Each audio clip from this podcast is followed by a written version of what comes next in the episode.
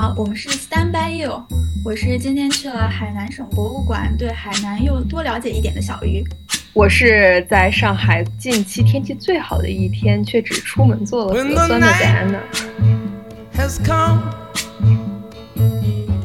and the land is dark and the moon is the OK，only 那我们先进入我们例行的 warm up 小环节。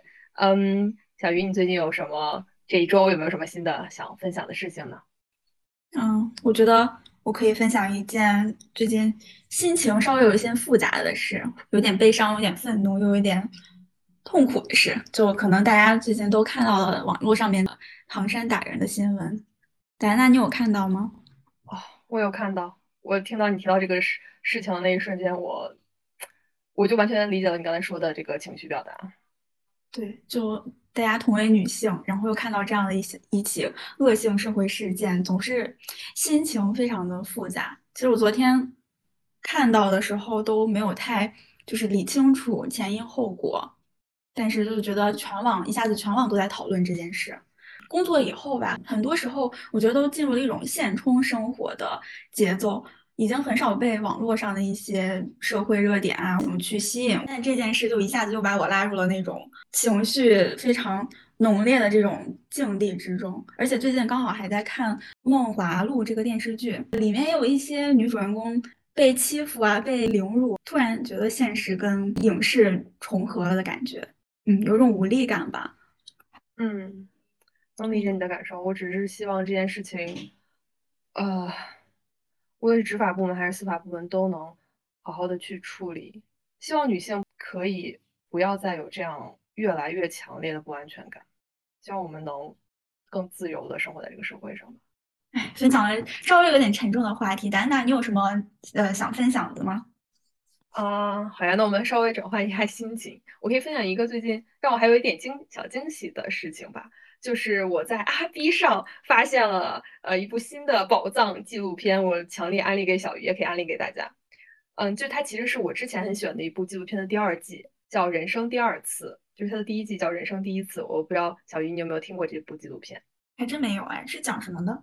嗯，它是这样的，其实完全没有会想到它会出第二季，因为它人生第一次，它的嗯整个取材呢，它就是去定位到，比如说。呃，第一集是出生，包括后面的上学呀、啊、结婚啊，然后老就是衰老老去，这就是一些人生的节点嘛，就相当于你都是人生的第一次去经历这些点。我当时就觉得，哎，这个立意非常棒，然后他拍的也也质量很高，然后当时看的我真的集集必哭，超级催泪，并但是又很温情的呃纪录片。然后因为你想它的呃取材是这样的一个一个内容嘛，我就根本没有想到它。怎么出第二季呢？对吧？完全想想不到他怎么出第二季，但是他竟然有了第二季，并且叫《人生第二次》，就很神奇。第二次到底是讲什么呢？好好奇啊！嗯，对他，他这个取材更新颖了。他就是以一种你可能会遭嗯遭遇了各种各样的挫折吧，或者是意外，或者怎么样，就是一些嗯打击人生的打击，然后你第二次的一个选择，或者是你的呃走上了第二条路，重新踏上了这个人生，就是第二次这样各种这类的。一个创意，你有没有觉得就很棒，很有意思呀？我觉得这个想法或者是这个主题，对的，对的，他的就是节目组他的那个嗯、呃、利益就是说想要去 展现中国人面对困境的勇气和坚韧，我觉得真的很到位。他实际拍的就简单的提一下，因为他现在还在更新嘛，其实刚刚更新到第四集，就比如说他前面会有。嗯，第一集他拍的就是找到之前的被拐儿童，然后他重新与他的原呃他的亲生父母的家庭相认，后期就是以以亲生父母他就相当于展开了新生活这样拍的一些故事走走向，这其实也算是他的他们他跟他亲生父母都是他们的人生第二次的这样一个篇章展开嘛。那整体这样的故事会不会有一些基调沉重呀？因为他讲的可能都是人生的一些挫折或者是痛苦啊这些。就像你说的，你看第一季的时候都一直在哭，这第二季我看第二季的时候也每集都在哭，但是它是这样的，就是它会沉重，因为毕竟它讲的是一些苦难挫折，但是因为这些人他们都有着他们各自的嗯，就是坚韧和勇气吧，所以它就是那种沉重但是却有力量和温暖这样的一种基调。嗯，所以我觉得就是特别棒，真的强烈安利给小鱼。你要是有空的话，其实可以去看一下。嗯，可以可以。好的，好的，我们也聊了，真的是今天的 warm up 小环节，聊了分享的非常多。哎，接下来我非常期待的一一趴就是小鱼，你很一个多月前吧就有跟我提到你租房的一些奇遇，我一直没有听到，今天终于可以听到 update 了。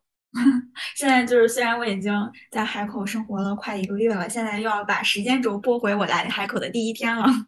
好的，啊，从哪里讲比较好呢？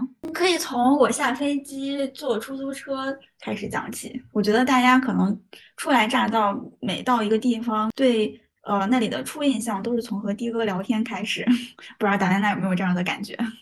哦，可能有，但我觉得这也比较取决于当地的的哥健不健谈。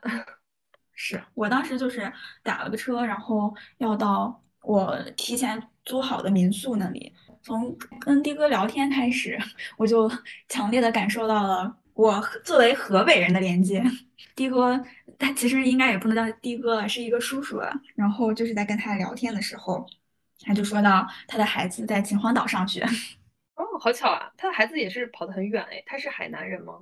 对啊，他们是海南本地人，然后从海南小岛跑到了另外一个海边城市，然后就在跟那个叔叔聊了一些嗯大学的选择呀什么之类的话题，然后没想到那个叔叔他还知道呃石家庄陆军学院，我们的陆军学院还是挺出名的。是呢，因为那个叔叔他之前当过兵，所以他是在那个军队系统里面，所以就一直嗯可能对全国各地的那个军队高高校都比较。了解，然后就突然想到了之前中中学军训的时候，在陆军学院度过的时光。哦，你们是在陆军学院军训的，我们都不是哎，所以我都完全没有去过那个学校。哎，真的吗？我们初中的时候是在陆军学院军训，然后当时还说训我们的教官是参加过阅兵的教练。那很厉害，你们竟然还见过这样高级的 高级的教官，那岂不是训我们训的很狠？应该很荣幸才对，好吗？那你当时是在学校里面军训吗？没有，我们初中、高中两次都是去的实验基地军训。哦，这样，我还以为河北就是至少石家庄范围内的高校可能都会去陆军学院呢。没有吧？我觉得还是有很多的点儿的，不然承载不了这么多学生的同时军训吧。哦，也是哦。反正我觉得那个叔叔可能把我看看待成跟他孩子差不多的年轻人了吧，然后一路上聊的还是挺开心的。所以叔叔有跟你聊什么？给你介绍什么了吗？嗯，就是介绍了一些海口的地方呀什么。我们当时开车路过了一些河流啊地区啊，他就给我讲讲这边的气候和风土人情。但其实大部分可能都停留在前面聊聊孩子啊、大学选择啊这些话题上面。所以你从这初初到海口，呃，碰到这个的哥司机，你对这个城新城市的第一印象有产生什么变化吗？整体来说，还心情还是比较好的。而且我当天到的那一天是刚下过雨，非常凉快。其实我一开始觉得会非常非常热，尤其当时我飞回飞过来的时候，石家庄是非常非常热的。结果我来到了一个挺凉快的地方。但是那只是我前几天的天真了，现在我已经就是已经感受到海那个海口的嗯气候的厉害了，被打回原形了吗？感受到了热带城市的厉害。对，那就是我初来乍到的那几天是对我太温柔了。然后我就开始了一天的租房经历吧。对我本来来之前是计划在两天之内租到房吧，然后之前是在一些。闲鱼啊、豆瓣啊，还有各种房屋租赁的平台，然后联系了一些房东。到了海口之后，就是安排行程，然后一天之内去看那些房子啊，然后联系房东。所以我还是蛮紧张的，度过了一整天。但是这一整天却让我啊感受到了，就是与河北有关的人们包围，被他们包围着。本来不是说海南是东北第四。移民地嘛，是是是这么说的吧？哦，是的，我有听说过，就海南真的非常多的东北人。对，但是我我来了以后，真的见到了很多河北老乡。真的吗？我觉得这是我没有想到的。一般情况下，在嗯网络平台上租房的话，大家都是直接和房东联系嘛。然后我就是碰巧联系到的是一个中介，就有有一个房源，我联系到的是中介。觉得可以把时间排的紧一点，就多看一下吧。所以我第一天早晨就是先跟那个中介去看的房，结果那个中介姐姐就是见到他，他就问我是河北人吗？因为我的手机号还是呃以前的号，然后他的那个归属的话，就大家一看就知道了。中介姐姐她就说她是廊坊人，哇，竟然第一个中介碰到的就碰到了老乡。对，然后他就带我去看了一个小区的两套房，遇到了我的梦中情房。就本来本来一开始是被这个中介介绍的房，就是预期没有很高的，因为我有之前就联系好的一些房东，就已经聊的挺多了。对，第一家是其实没有抱很大的期待的，结果就是看了一间一室一厅的那种大开间，然后还带独立厨房，就一下子吸引到我了，因为厨房。重度使用者对于厨房的需求是非常高的，但是我当时一眼看到那个房的时候，就感觉很心动。我猜到了，一定是那个厨房戳中了你。是的，哎，我真正去就是第一次租房的时候，才感受到你的呃看房看房要看什么呀，还有就是跟你的那个租金预期啊，这个。预期管理是很重要的，但是我真的就是可能没什么经验，就非常把自己的喜好显露在脸上。我觉得我的心情或者什么表达之类的都都非常外露，就没有一丝丝的保留。你是你就是说你不太会砍价呗？非常直接的总结出了这个中心。不过第一次其实大家都会很不熟练，这种砍价就需要经验丰富的老油条才能越磨练越会。嗯，但其实除了砍价吧，我还会觉得租房小白的话，第一次去看房，有的时候你可能都不知道要看什么点。其实我去看房之前，也在网络上搜了各种小 tips，然后就是要，呃，注意水电费啊，还有各种情况，然后去试这些下水道啊，还有各种电器啊。然后，但是我觉得这些点好像远远不能覆盖你去看房的一些，就是你要注意的点。所以你在实战中有发现什么新的需要注意的点了吗？嗯，这个我们可以后面聊。好的，你先讲。对，就因为我第一开始不是见的房东，然后是中介，所以中介的话，他手里就有大量的房源。我一开始可能是因为租金显露了一些迟疑，但是那个中那个中介姐姐，她就立马给我摆出了其他房源，非常会把握客户资源。就是如果这个小区你看不中的话，我们在其他小区也有房源。所以我真的上午的时候就跟着他一起看了三套房，好像是。哇，效率真的好高，非常快速的看了三套房。你也知道，我当时已经心动了一套房了，然后在中午的时候就陷入了纠结之中，因为它可能跟我的租金预期有一定的差距。我因为我当时给你打电话了，你应该有印象喽。对的，我知道非常清楚你当时的纠结过程。对，所以我就觉得一个刚刚进入职场的人，这是一个很普遍的现象，就要花三分之一的工资去租房吗？我其实租之前的时候还是有一些乐观的吧，觉得初始阶段可以稍微用少的房租，或者是条件稍微差一点，然后做一个过渡期也是没问题的。结果就是一下子心动了，嗯，感觉够一够可以够得着，但是又需要有一些纠结的这种选择的时候，就嗯迷茫了。所以你最终还是选择了你的梦中情房。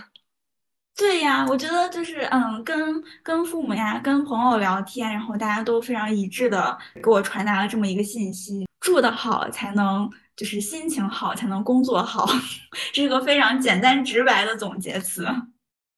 嗯，对的，我觉得其实是这样的，就是至少我的想法，我那天在电话里面不是也跟你说，就在你嗯。你这样就计算一下你的生活开销，就是你可以自己去 cover 这些，你不会说非常的紧张，或者说压力很大的话，那我觉得你在这个限度以内还是可以选择一个，嗯，让你会生活的比较舒服，就是比较开心这样的一个生活环境。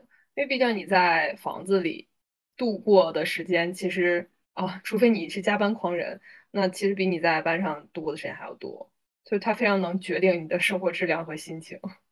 嗯，我当时可能也就是面临着，呃，当时是两个房子的抉择吧。一个就是我说的这个梦中情房，一个非常大的开间，它的客厅和就是卧室是连着的，然后有一个独立厨房，空间也挺大的。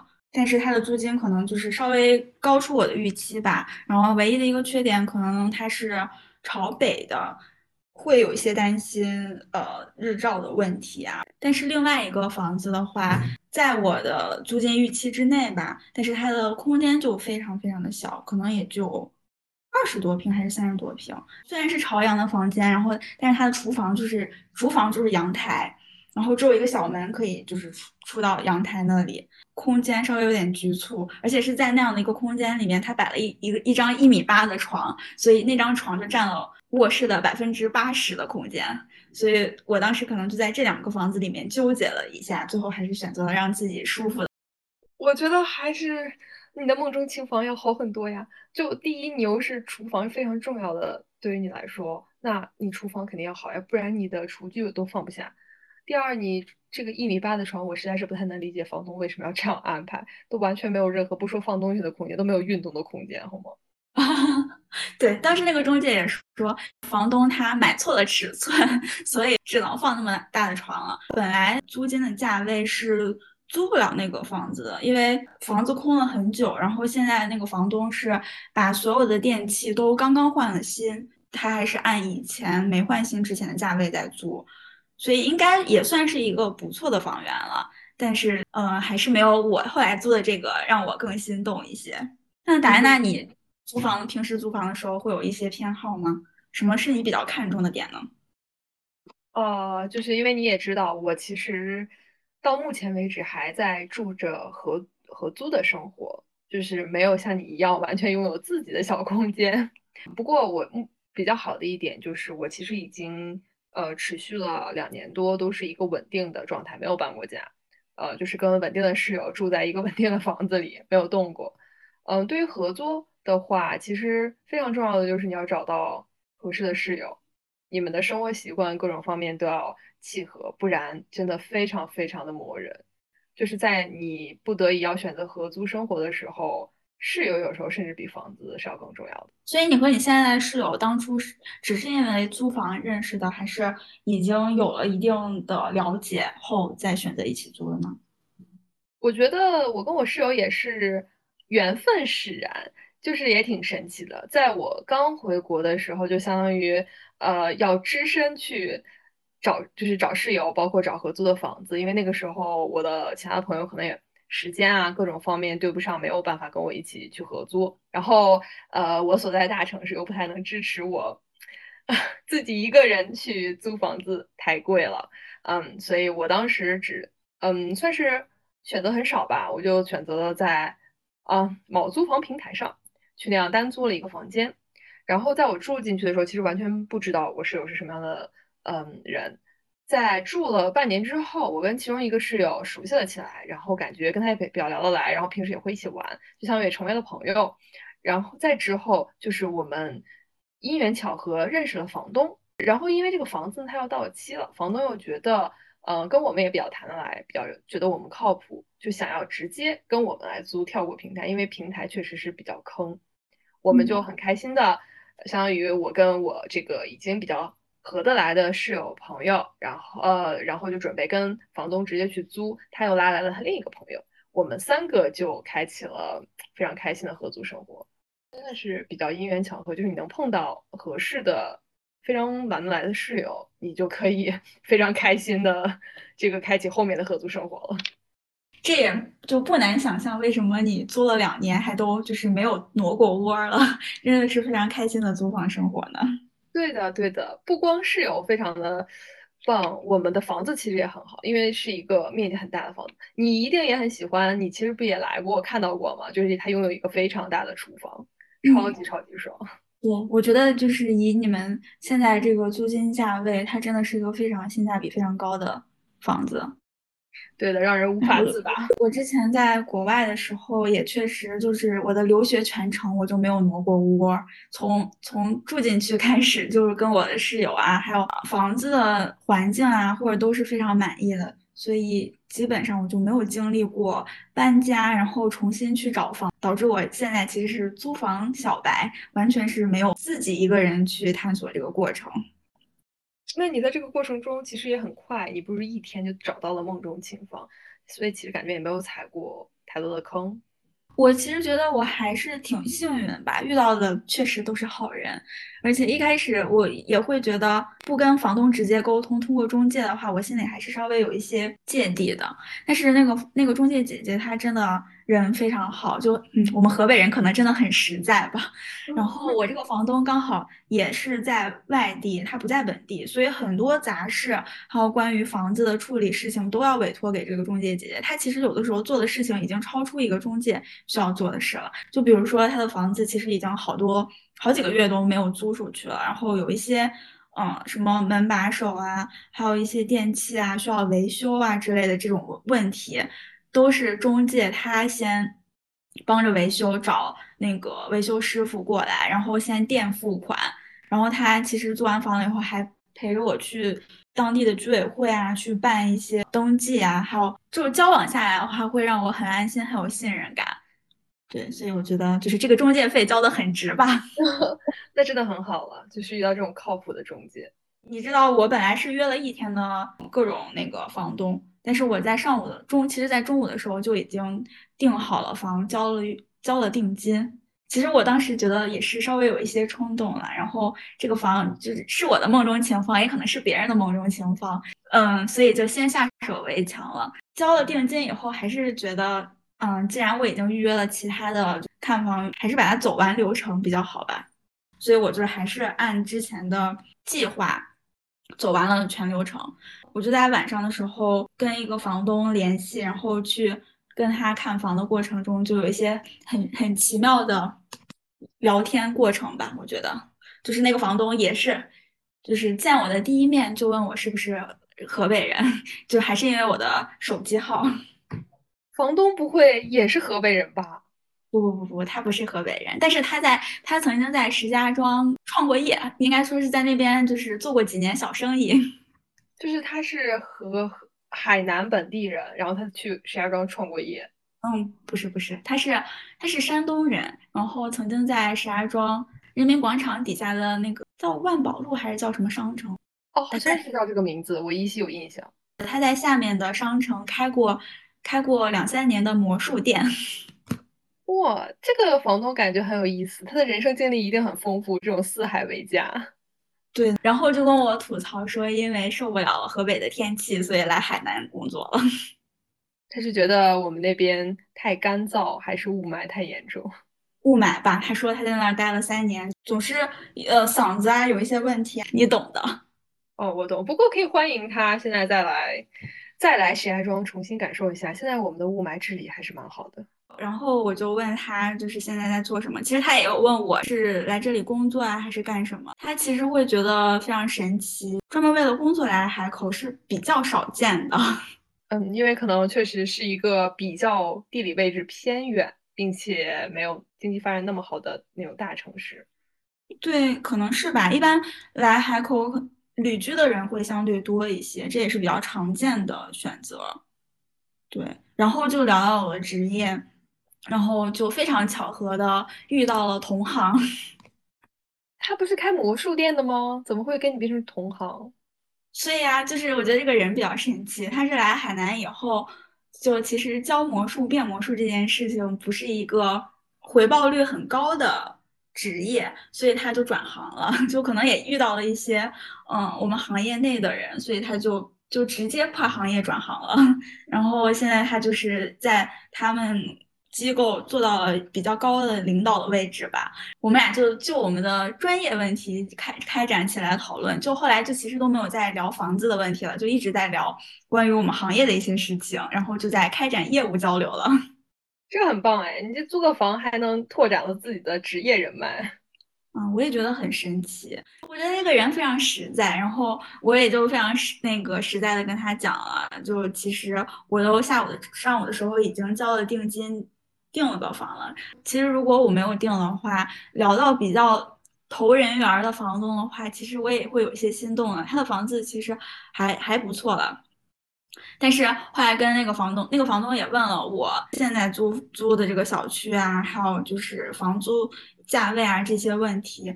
然后那个房东就说：“你你这个价位租到这个房子很不错了。”然后还说：“你你的你现在租的那个小区比我们这个要嗯新一点，然后那边的物业管理会好一点。”就他人真的很实在，很棒哎！我觉得这个有有加联系方式吗？以后其实是可以有一些呃职业上面的东西啊，去聊聊一些，或者有什么跳槽的机会可以聊的呀。啊，我当然是加了他微信了，就是跟他介绍了我们机构的一些情况，然后嗯，把我们领导的微信推给了他，就其实是稍微牵线搭桥了一下。对，最后其实他带我，他他带我看了看他的两套房，然后也说了，就是确实这几年，嗯，海海南的话，因为疫情啊，然后来这边呃旅游啊，或者是工作的人会变少了，然后现在一个租房市场确实不是很景气。很多房源，像我租的房或者他的房，以前都可能会租到更高的价位，但是这几年就因为租客变少了，所以就就比较难租出去。就反正聊了一些这样有的没的的事情，但是总体来说是一个非常愉快的租房见房东的经历吧。然后最后其实就是已经到了，就是你租不租我的房都没有关系了，但是以后我们可以保持联系，然后说不定有什么合作机会。就这个就很棒，就是呃，租房嗯没有租到没有关系啊，交到朋友最重要。对，所以我还觉得我当时做的那些决定，说把今天的预约都走完，还是一个挺明智的决定。挺好，就是呃缘分，说明缘分就是要让你去认识这个朋友。是的，回到了我说被嗯河北人包围的一天，就是我当时租的那个民宿的主人，他也是河北人。这么巧，那边真的好多好多河北人。是他好像也是廊坊人。我其实，在租好房的那天，然后晚上回去的时候，就是跟他聊了几句，然后后来发现也是老乡，就还蛮开心的。然后我觉得这个姐姐她就是非常标准的海南旅居人士，然后线上办公的样本。哇，很棒！你有跟她聊她去那边旅居第几年了吗？嗯，我不太记得她旅居几年了，但是她有跟我讲，她其实来这边以后有在海南全省，呃，都都各地都去尝试过住过，然后他转了一圈下来，还是比较喜欢海口的生活。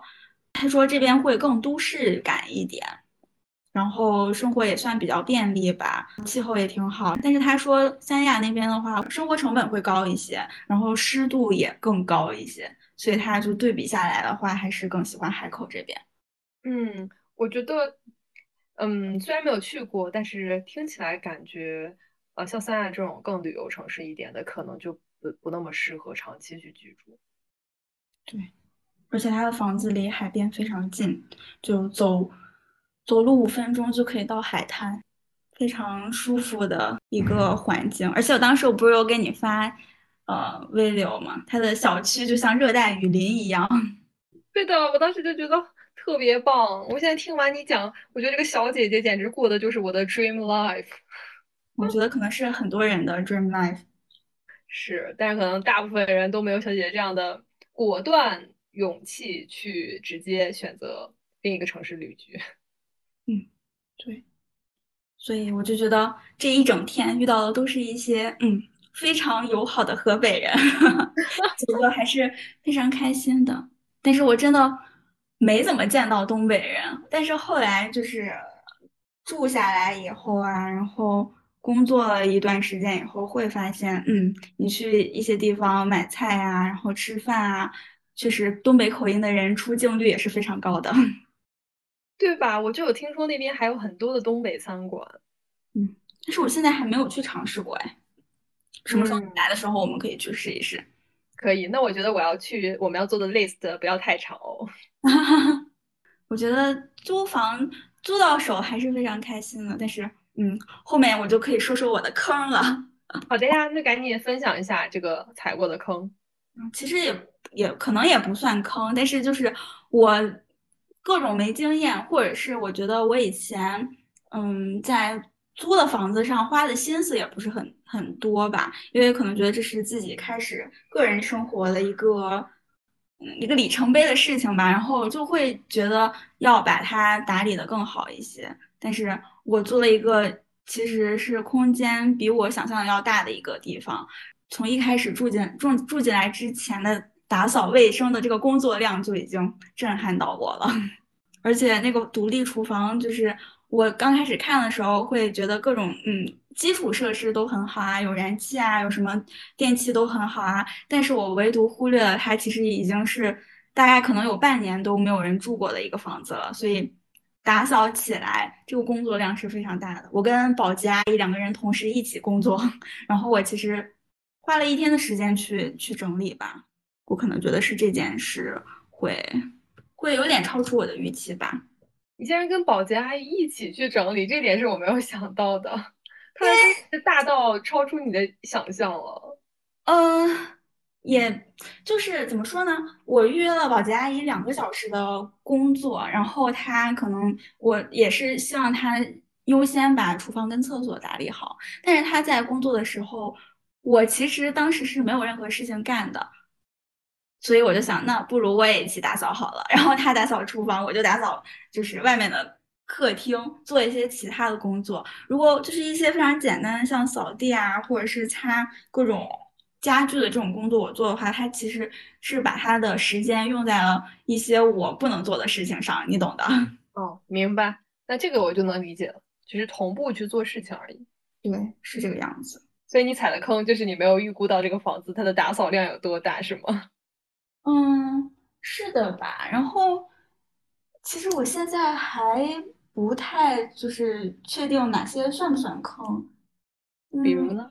就比如我的这个厕所的话，它通风系统不是很好，它基本上你打开那个通那个通风阀门的话，它就是非常缓慢。然后我。要开空调或者是各种事情的话，我都要把厨房跟厕所的门关上，然后它就可能会一整天都处，因为我每天都要洗澡嘛，它就会处于那种特别湿漉漉的状态。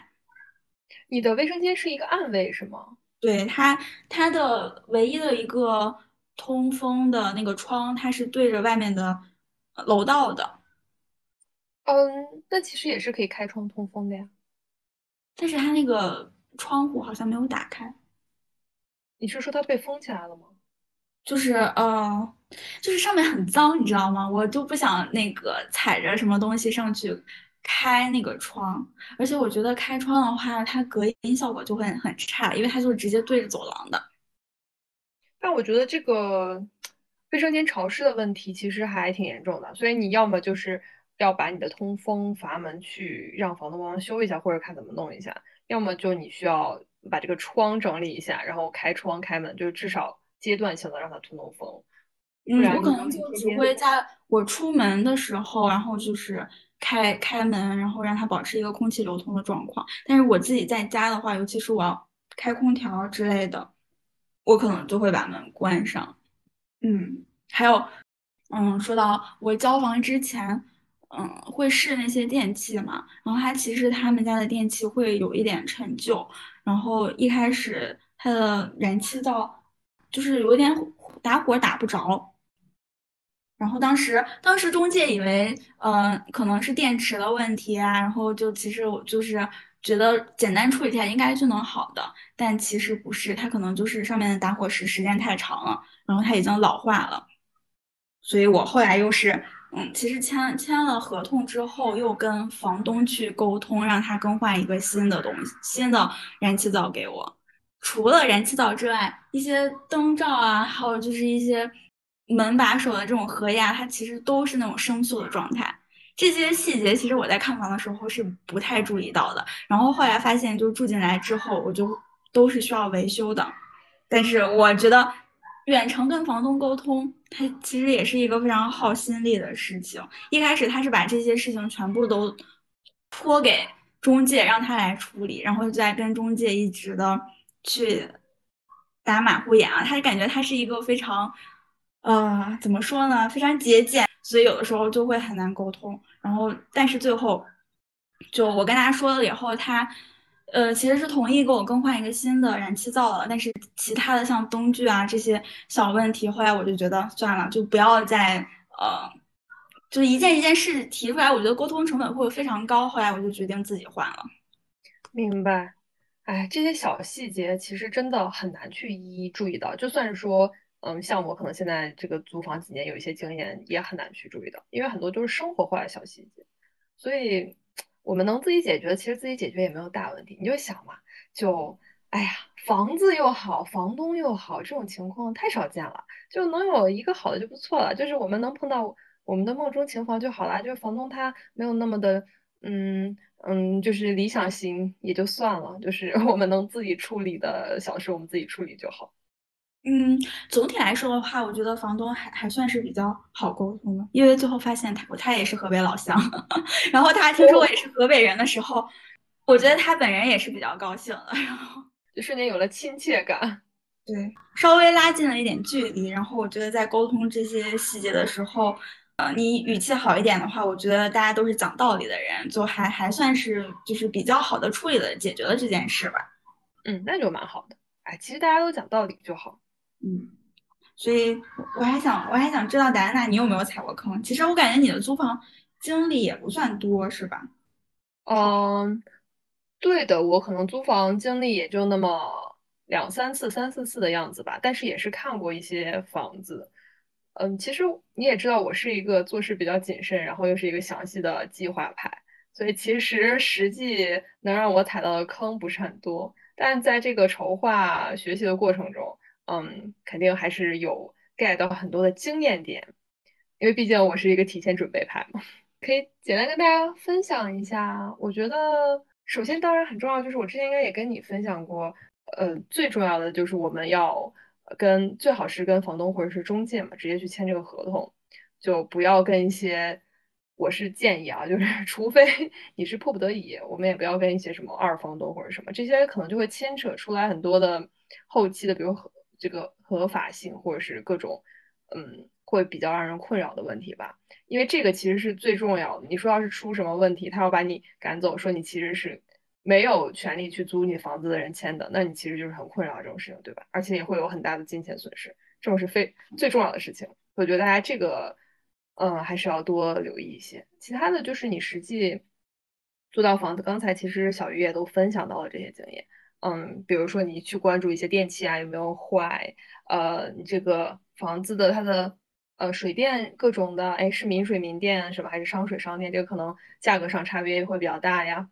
然后各类的这些小问题吧，就是在看房子的时候可以多注意点。嗯，其他的其实，嗯，我觉得还好吧，就大家就要实地的去遇到问题去解决问题了。就就像小鱼刚才你讲的，你说这种 门上的合金啥的，它会不会有生锈啊，或者不是很好用的这些点？这些太细节了，你真的很难。就算很有经验的人，也很难说在第一次我去看房定它之前，我就能都照顾到。所以就我觉得大家就是把一些基础的重要的点做好就行了，其他的遇到问题我们再解决嘛。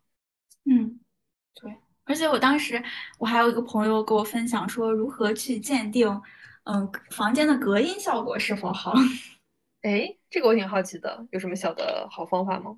他跟我说，就是你在房间里面把你的手机音量开到最大，放音乐，然后你把门关上，到外面去听。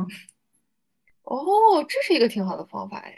对，我也觉得，就蛮好的，还蛮吸引，就是蛮惊艳到我的。但是，当然，我觉得他也是一个在租房上踩过很多坑的人。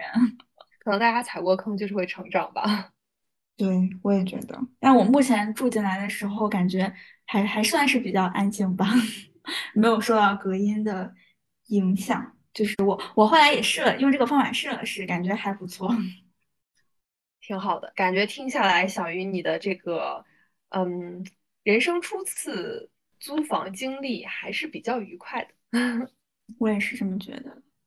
希望可以减少搬家的次数，可以在一个地方稍微长久一点的待住，然后对，然后等待着你来找我玩。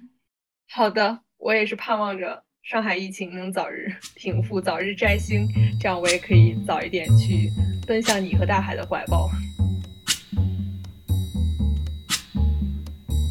我觉得我们今天也聊的差不多了，这个租房小故事分享。